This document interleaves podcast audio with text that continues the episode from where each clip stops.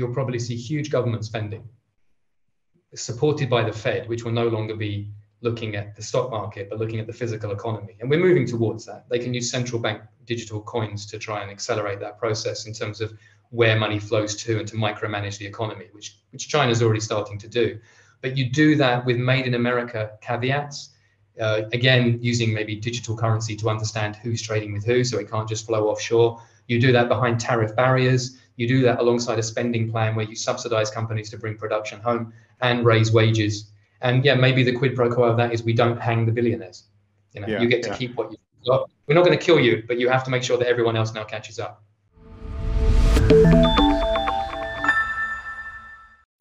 Thanks for joining us for part two of our interview with global strategist Michael Every.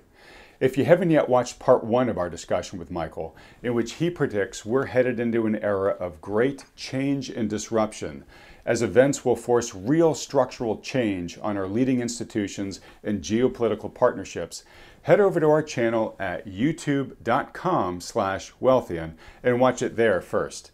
It sets the context for the investment perspective that Michael and our partners at New Harbor Financial share in this video. And don't forget to support this channel by first liking this video and then clicking the red subscribe button below, as well as that little bell icon right next to it. You know, if everyone watching right now takes these two simple steps, it really does make a difference in helping this channel reach a lot more people. Okay, let's get started watching part two of our interview with Michael Every. All right, well, as we get to the latter part here of the discussion, let's get into your market outlook. So much of what you talked about is lots of uncertainty ahead. I'm going to put words in your mouth, but I think lots of turmoil, right? You know, we talked about the trap that the central banks are in, right? Really, no matter what they decide, they're going to lose, right? There's going to be negative repercussions. And you've mentioned many times about the ridiculous levels that many asset prices have risen to. And we didn't get into this discussion, but I've gotten into many prior ones with past experts on almost any sector of the financial markets you look at. They are trading at all-time high levels of valuation, not just prices, but valuation metrics. And you know, you look at that and you look at your predictions of what's going to happen with the economy, what's going to happen with, you know, blowing up, you know, geopolitical alliances and whatnot right now. It is hard to see anything other than, you know, a soup of things that markets tend to not like. So let me ask you, with your investing hat on and looking at the markets from here, what do you think is most likely to happen? Okay, near term, the big issue is policy error or not. Do central banks hike as curves are now pricing for, or don't they?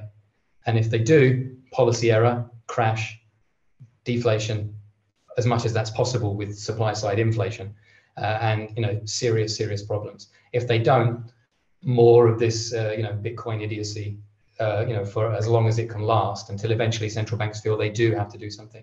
But to be blunt, what I find more interesting than that, even though that in itself, we're already talking about huge upswings and downswings.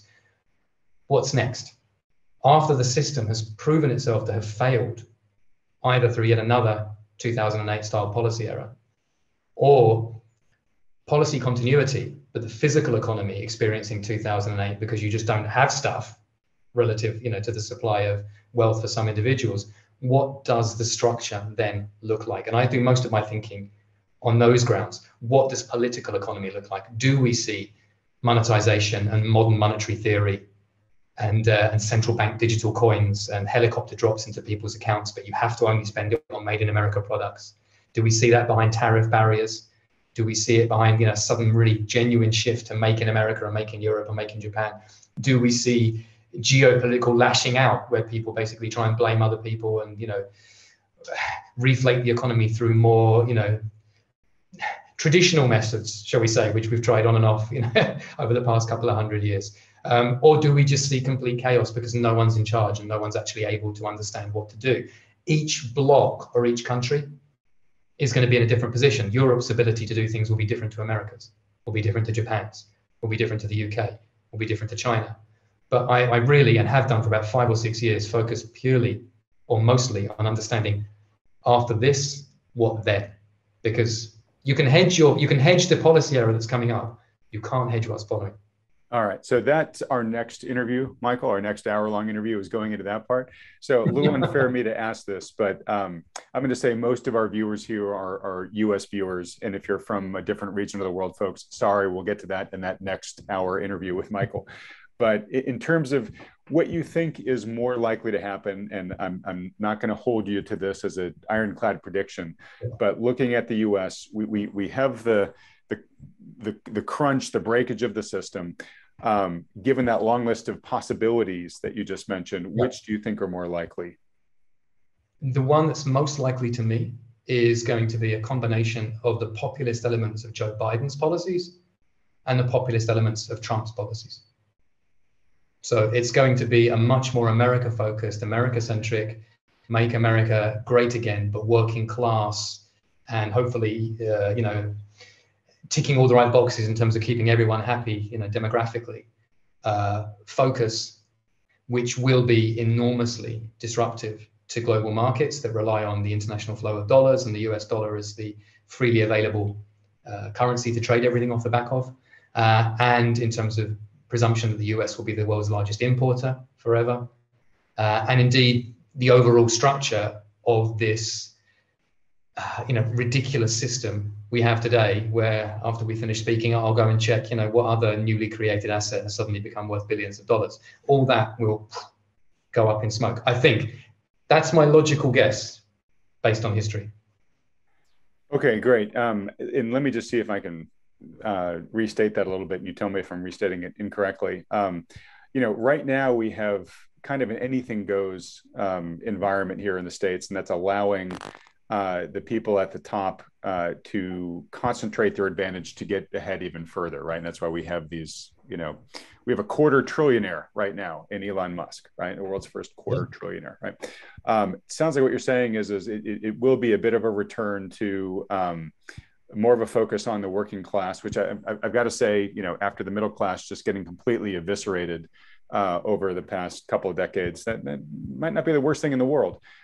It might be limiting some of the upward mobility of the top echelon of folks in America. You know, we're already beginning to see, you know, wealth taxes proposed on billionaires and now shifting down to millionaires, and ideas of Janet Yellen talking about a unrealized capital gains tax, which is a little crazy. But it does seem a little redistributive, right? Like, hey, we're not going to let you guys walk away with all of the pie, and we're going to sort of forcibly try to, you know, keep enough of it on the lower classes so that it's quote unquote fair. And maybe that's political speak for quote unquote, they're not going to, you know, pull out the guillotine and hang us politicians or kill us politicians. I see you sort of nodding as I'm saying this, so I'm not too far off base here. No, you're absolutely right. I mean, to put it in more kind of traditional macroeconomic terms, you'll probably see huge government spending supported by the Fed, which will no longer be looking at the stock market, but looking at the physical economy. And we're moving towards that. They can use central bank digital coins to try and accelerate that process in terms of where money flows to and to micromanage the economy, which China's already starting to do. But you do that with made in America caveats, again, using maybe digital currency to understand who's trading with who, so it can't just flow offshore. You do that behind tariff barriers. You do that alongside a spending plan where you subsidize companies to bring production home and raise wages. And yeah, maybe the quid pro quo of that is we don't hang the billionaires. You know, you get to keep what you've got. We're not going to kill you, but you have to make sure that everyone else now catches up. Yeah. And is it fair to perhaps assume that along with all that spending will become what will also come a stronger tax regime? Well, I would think so, because, you know, people will have to contribute. I mean, corporations would have to. Ironically, if you're basically electronically creating money, you don't have to tax in the same way. But it's all about power. You have to make sure they don't have the money to bribe the next set of politicians to reverse the policy. Right. That's what it really comes down to. Kill the lobbyists, and you entrench the system that you want. Okay. And I just want to underscore as well that type of vision does jive a lot with what Neil Howe is telling us is just what you sort of expect from a fourth turning. You expect to see much more centralized control. And frankly, you expect to see a demand for more centralized control from the populace. So, you know, you've got the folks running the system wanting to take more control over it. And you have the folks that they're ruling over saying, yeah, we want strong leaders here at this point. All right. So perhaps unfair of me to ask you this in the last couple of minutes here, Michael. I know you do not give financial advice. You do not manage money.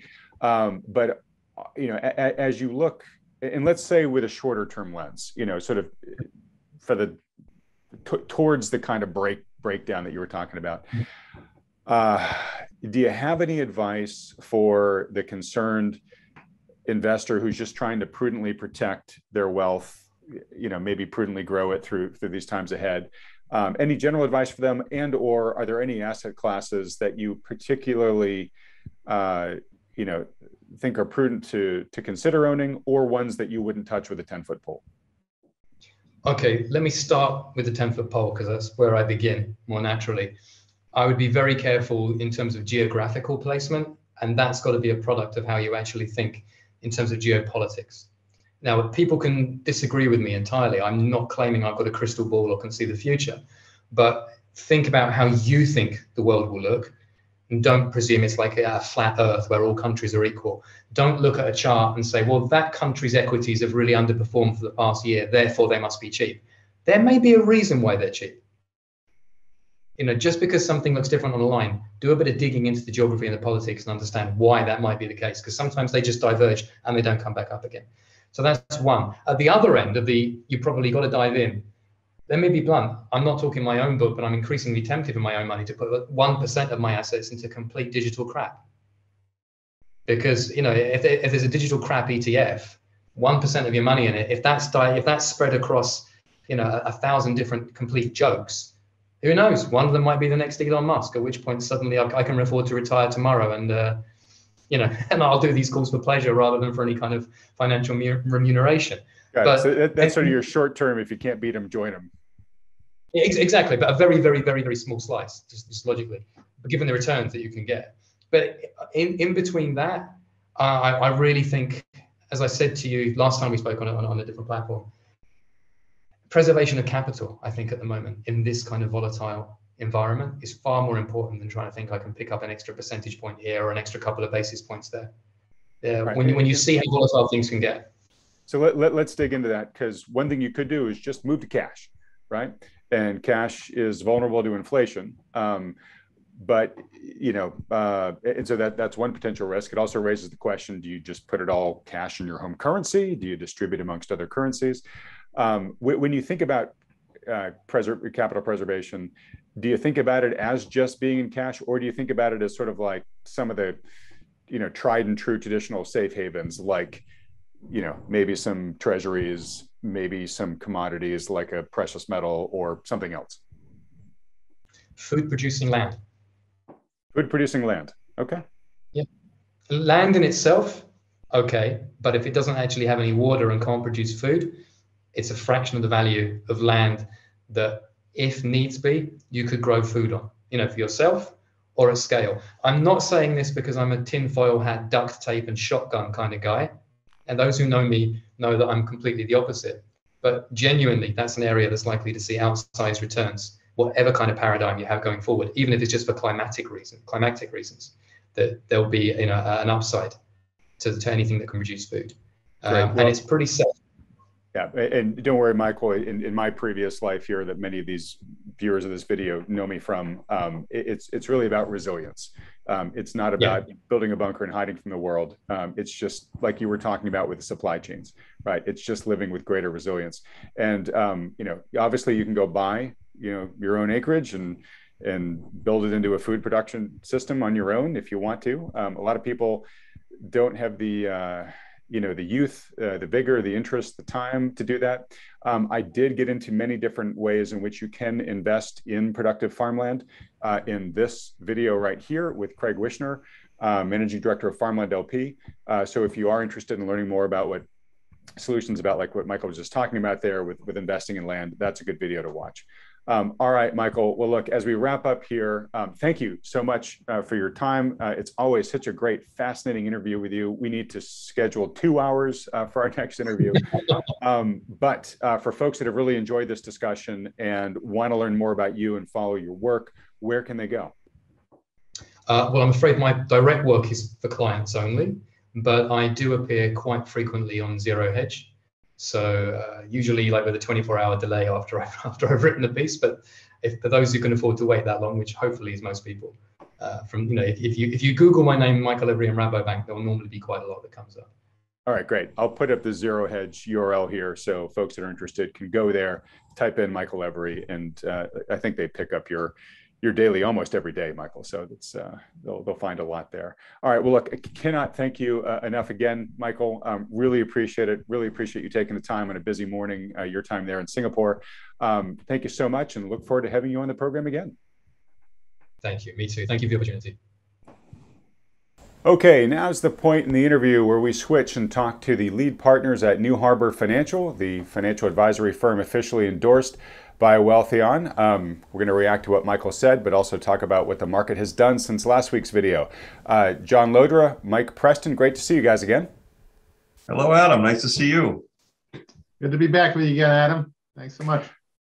All right, well, look, another great mind, Michael Every. God, just such a big thinker.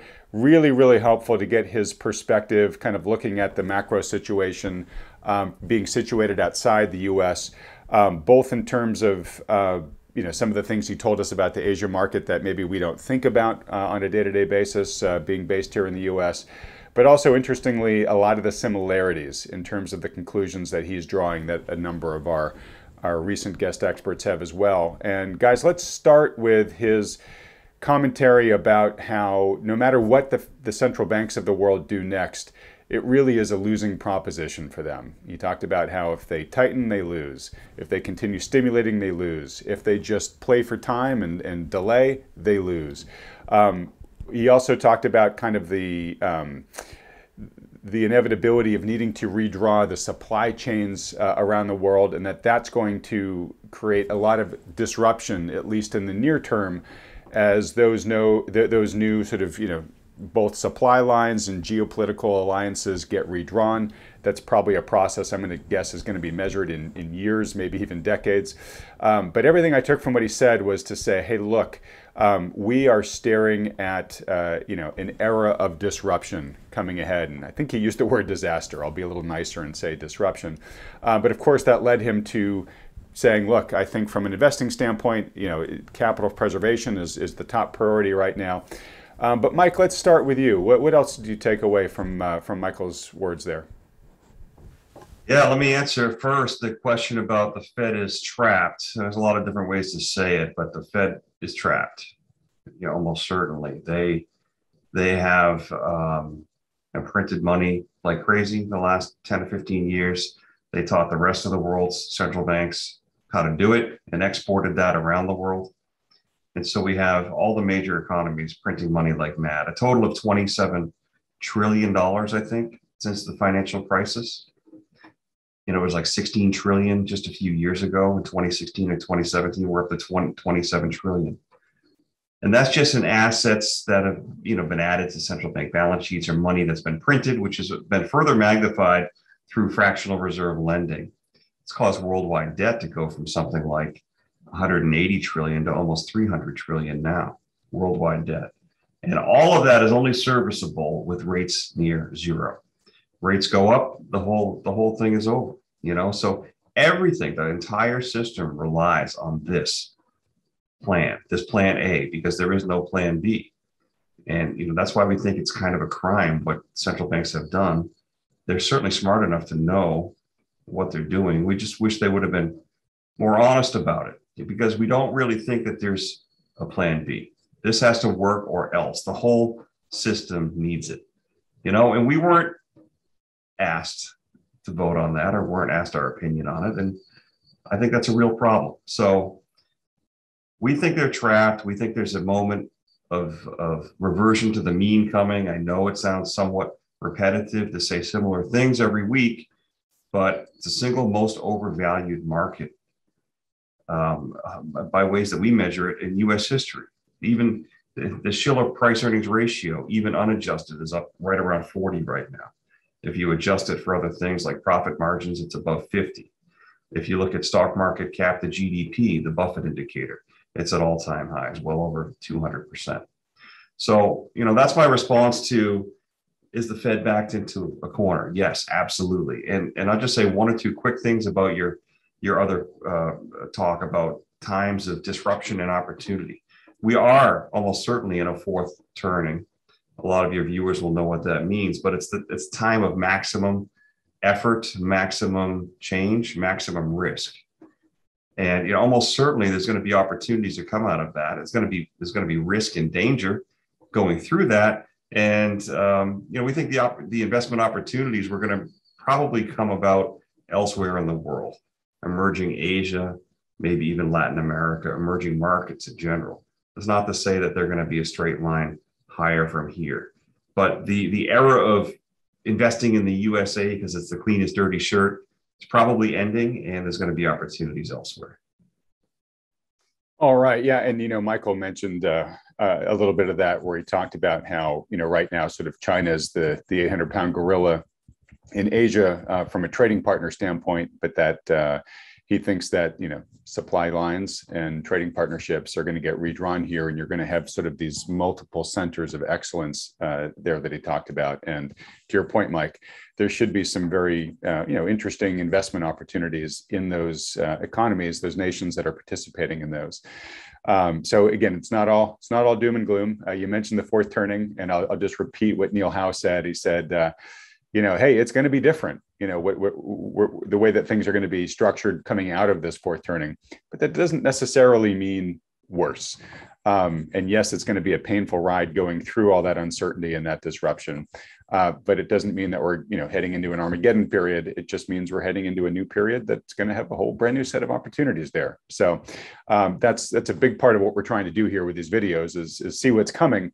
And yeah, while we may have a period where we're going to need to batten down the hatches, what we're really, we'll be battening down those hatches so that we can make it through the storm and then have the potential to invest in lots of the upside that'll hopefully come afterwards. John, let me hand it to you. Anything else to add to what Michael said? Not too much. I guess the geography point that he raised about, geographical selection is likely to be all that much more important. We agree with that.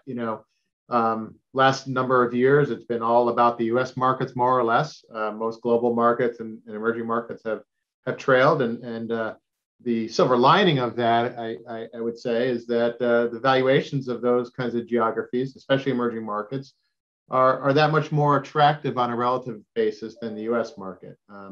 So not to suggest that in a kind of a material sell-off in U.S. markets that overseas and emerging markets would be immune from any kind of pullback. That's not at all what I'm saying. But aligned with those economic shifts geographically, we think that the selection of investments are going to be really important. We have long favored emerging markets for these last several years relative to U.S. stocks from a longer-term valuation standpoint. We continue that. It helps that many of these countries are resource-based economies, which in an inflationary environment should help support those countries. But just anecdotally, supply chains are on everybody's mind. I tried to get some new brake pads for my bicycle a couple of weeks ago. I got the last one in the shop, and to order more, the backlog is out until like February, March of next year. It's pretty crazy. But I was talking to an executive of a cosmetic manufacturing company, and one of the big bottlenecks in their business has been packaging. Containers and things like that, and they've talked about an attempt to re-onshore some of that packaging that would oftentimes be outsourced or sourced from China and other overseas markets. So yeah, there's going to be big economic shifts that I think will have overtures into investment allocations. Yeah, well, let's dig into that just for a second here, because a key takeaway from the conversation with Michael is we talked at the beginning of the interview about just the ridiculous dissociation right now between the financial economy and the real economy. And I want to give sort of two juxtapositions. Michael and I were kind of ranting about the appreciation in Shiba Inu, which is, the knockoff coin of Dogecoin, which is a knockoff coin of Bitcoin. I'm going to put up the headline here from an article today that appeared on Zero Hedge. It basically showed that there was an investor here who put $8,000 into Shiba Inu last year, and it's now worth $5 billion. And when you can have that kind of just mind-boggling wealth, basically just, cogitated, out of thin air, it shows you where we are in this story, right? Where we're literally living in a fantasy land when it comes to the pricing of financial assets these days. Now, you contrast that to the real economy where, the prices of essentials are going up because we literally can't get our hands on them right now. I mean, the supply chains are breaking down. And so, most of the conversation that I had with Michael really was about kind of the real economy and how it's going to have to be redrawn and made more anti-fragile and all that stuff. And I think back to a conversation interview I did earlier in the year with Steen Jacobsen from Saxo Bank, who was very big on the real economy for a number of reasons, but basically because so much of our infrastructure worldwide, but especially here in the States, is aging. It needs to be replaced. And that's true of many countries right now. So there's increasing global competition for the resources just to rebuild our bridges and highways and ports and things like that. Even forgetting about wanting to electrify our transportation grid and stuff like that.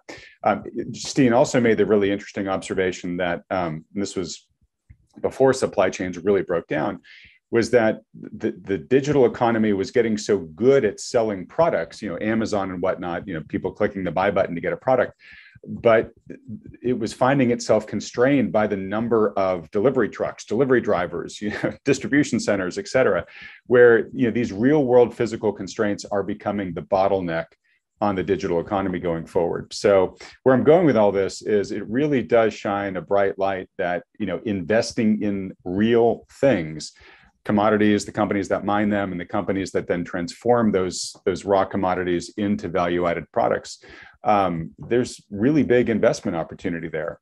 So John, let me let you just react to that. And then Mike, I'm going to ask you about what the markets have done over the past week. Yep, no, real things, the inflation we're seeing there, we don't think is a mistake. There's, the disjointed supply chains, but yeah, I mean, anytime you kind of, make an imbalance of supply and demand, and certainly, there's lots of stimulus sloshing around out there still that has stressed from a demand standpoint the supply chains. Many times people think of tangible assets and they think of real estate. That real estate can be a great place. Michael, I think, nicely talks about land with productive food growing capabilities. As being a good place, we totally agree with that. Certainly. Land, but with that income and inflation hedging capability, not to mention to be able to feed human beings is a really important place to be. I will caution, however, that many forms of real estate are in their own bubble-like states. Making the news this week is that the median home price in this country surpassed $400,000 for the first time ever. And I think the year-over-year increase so far is a record, or certainly a record in any recent year. So we've seen massive appreciation just in the last quarter. I think it was up like 13% nationally. So we've had this massive ramp up in home prices, which obviously is kind of important to humans to be able to find shelter.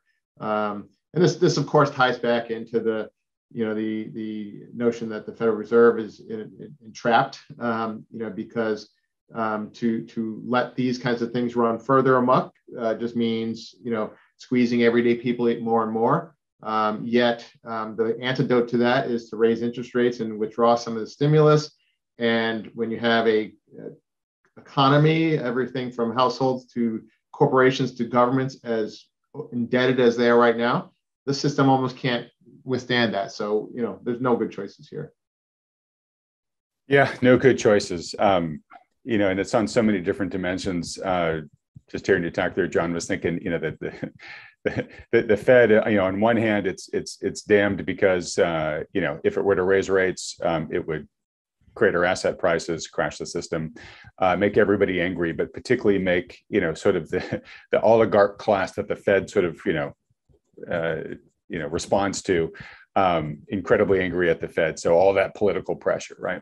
But of course, if it continues to let inflation run hot, you get to the point where you have a critical mass of just the public, the masses themselves getting to a point where they can't take it anymore and start rising up. So it's almost like, you know, what's worse for those guys? The punishing power of the oligarchs, the punishing power of you know, the public masses.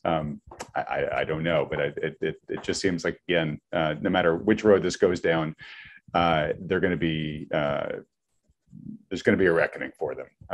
So, and sadly, we're all going to be the collateral damage of that. So, all right, Mike, let me move over to you. Let's talk about what the markets have done since last week.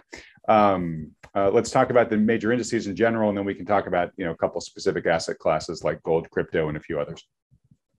Yeah, it's just a story of all-time highs, really, just about everywhere, continually. You know, the S&P is sitting here right around 2,600. It had a 4% or so pullback. And just in a matter of days, over the last week or a little more than a week, it went right back to its all-time high. And, you know, the trend has been relentless, to say the least. The tech stocks, the FANG stocks have been a big part of that. There's a lot of days where breadth is negative. There's actually more decliners than advancers, and yet the indices are up quite a bit. And it's the strong stocks, you know, Microsoft, Google, Apple, and Amazon both report tonight. But by and large, the reports have been greeted very, very favorably, and these stocks have been breaking out. Then, of course, there's the poster child stocks like Tesla, which, you know, added another $150 or $160 billion the other day on news from an order from Hertz, a rental car company. And these stocks are just moving gargantuan amounts based on the fundamental news related to them. And it's just, you know, you were talking about that crypto earlier, how an $8,000 investment is now worth $5 billion. Nothing really seems to mean anything anymore at the moment. And we are in a mania. We're convinced of it, but certainly it feels interminable, like it's never going to end. We feel very strongly that it will. But so the S&P is there at all-time highs. The breadth and the internals are not good, yet the market is there based on the strength of a few stocks. Volatility is at multi-month lows. The VIX, the volatility index, is down at 15 or 16. It hasn't been there in many months. That's at year lows. And, you know, lastly, I think we should probably talk about gold and silver. I mean, if you look at the charts of gold and silver, gold particularly to me right now, it's one of the few things, as frustrating as it is, that has not gone vertical. And gold is in this long sideways triangle-shaped consolidation going back to August of 2020, going on almost a year and a half. A big consolidation. It looks to us like it wants to break out to the upside. There's been two tries to break out to the downside in recent months.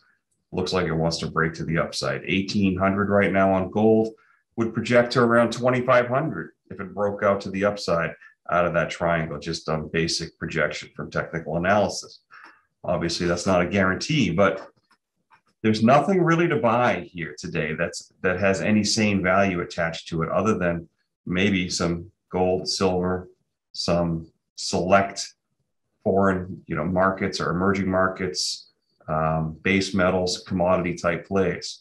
So, you know, heavy cash and exposed to those areas is what we think continues to make sense.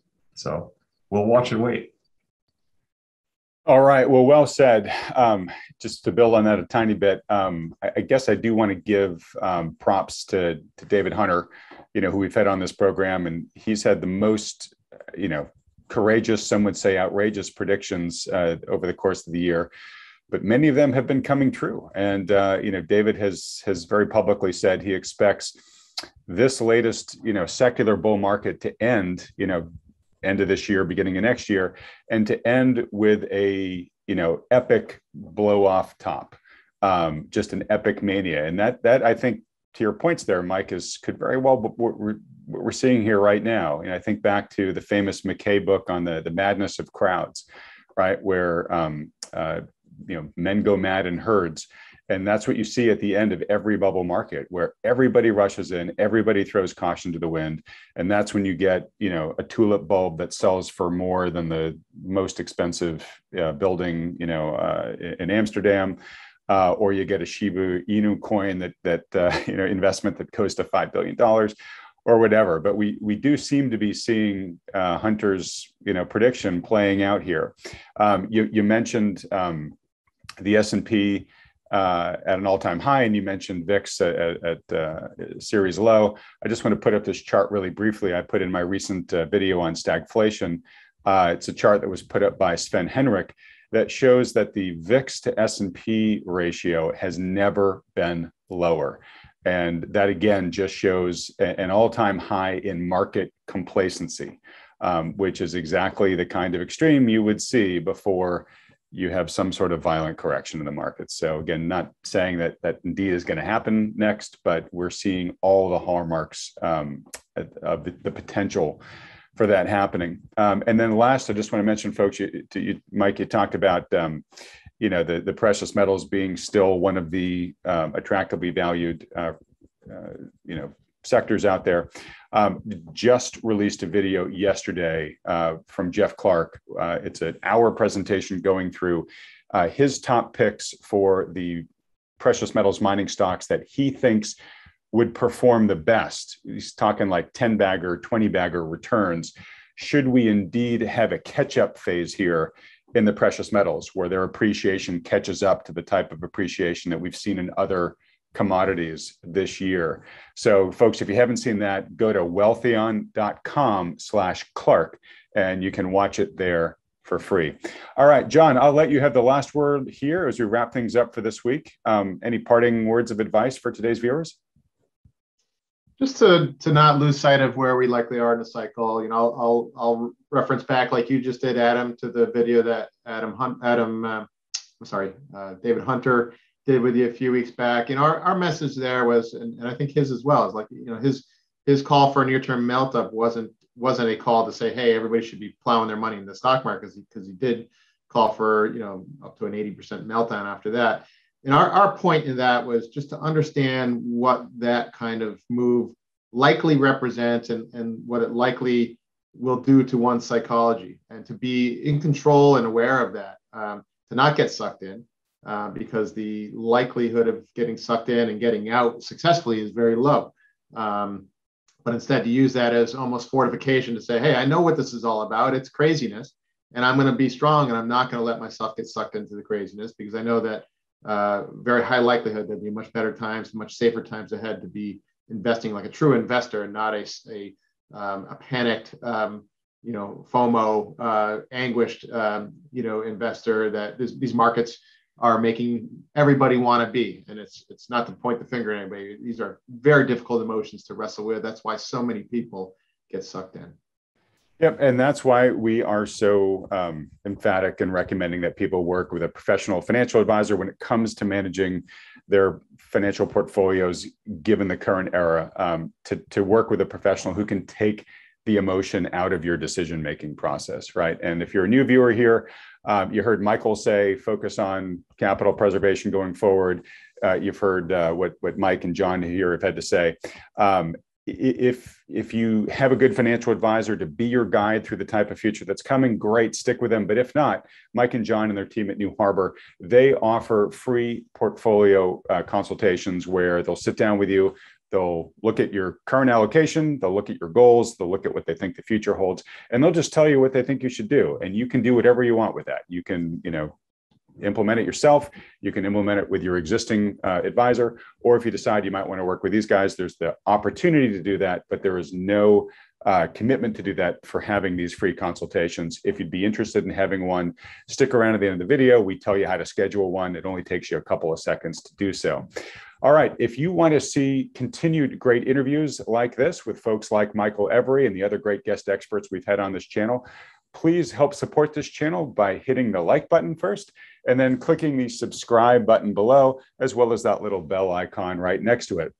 And if you'd like to see which guest experts we have coming on this program in the near future, or even better, suggest ones that you'd like to see, just follow me online at Menlo Bear, I do look at every suggestion that people make there.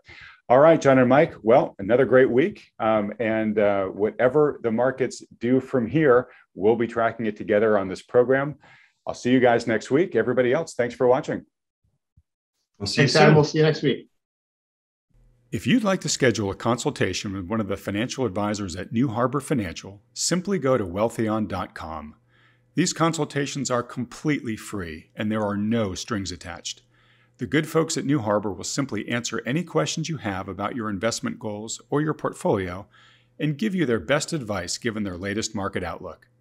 They're willing to do this because they care about protecting people's wealth, and because Wealthion has connected them with so many thoughtful investors just like you over the past decade.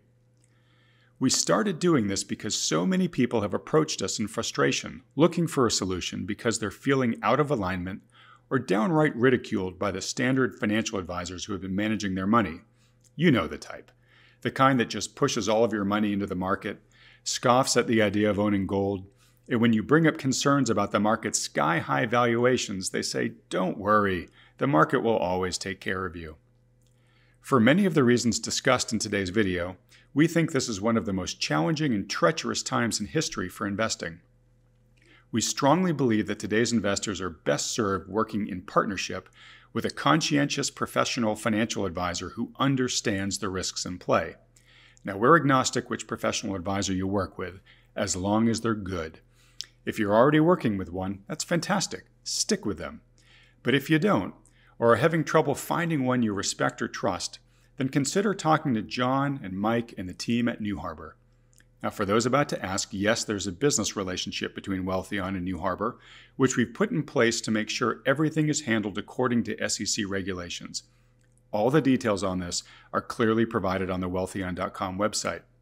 Also, it's important to note that New Harbor is able to work with U.S. citizens, green card holders, and those with existing assets in the USA. But for regulatory reasons, they aren't able to take on non-US clients.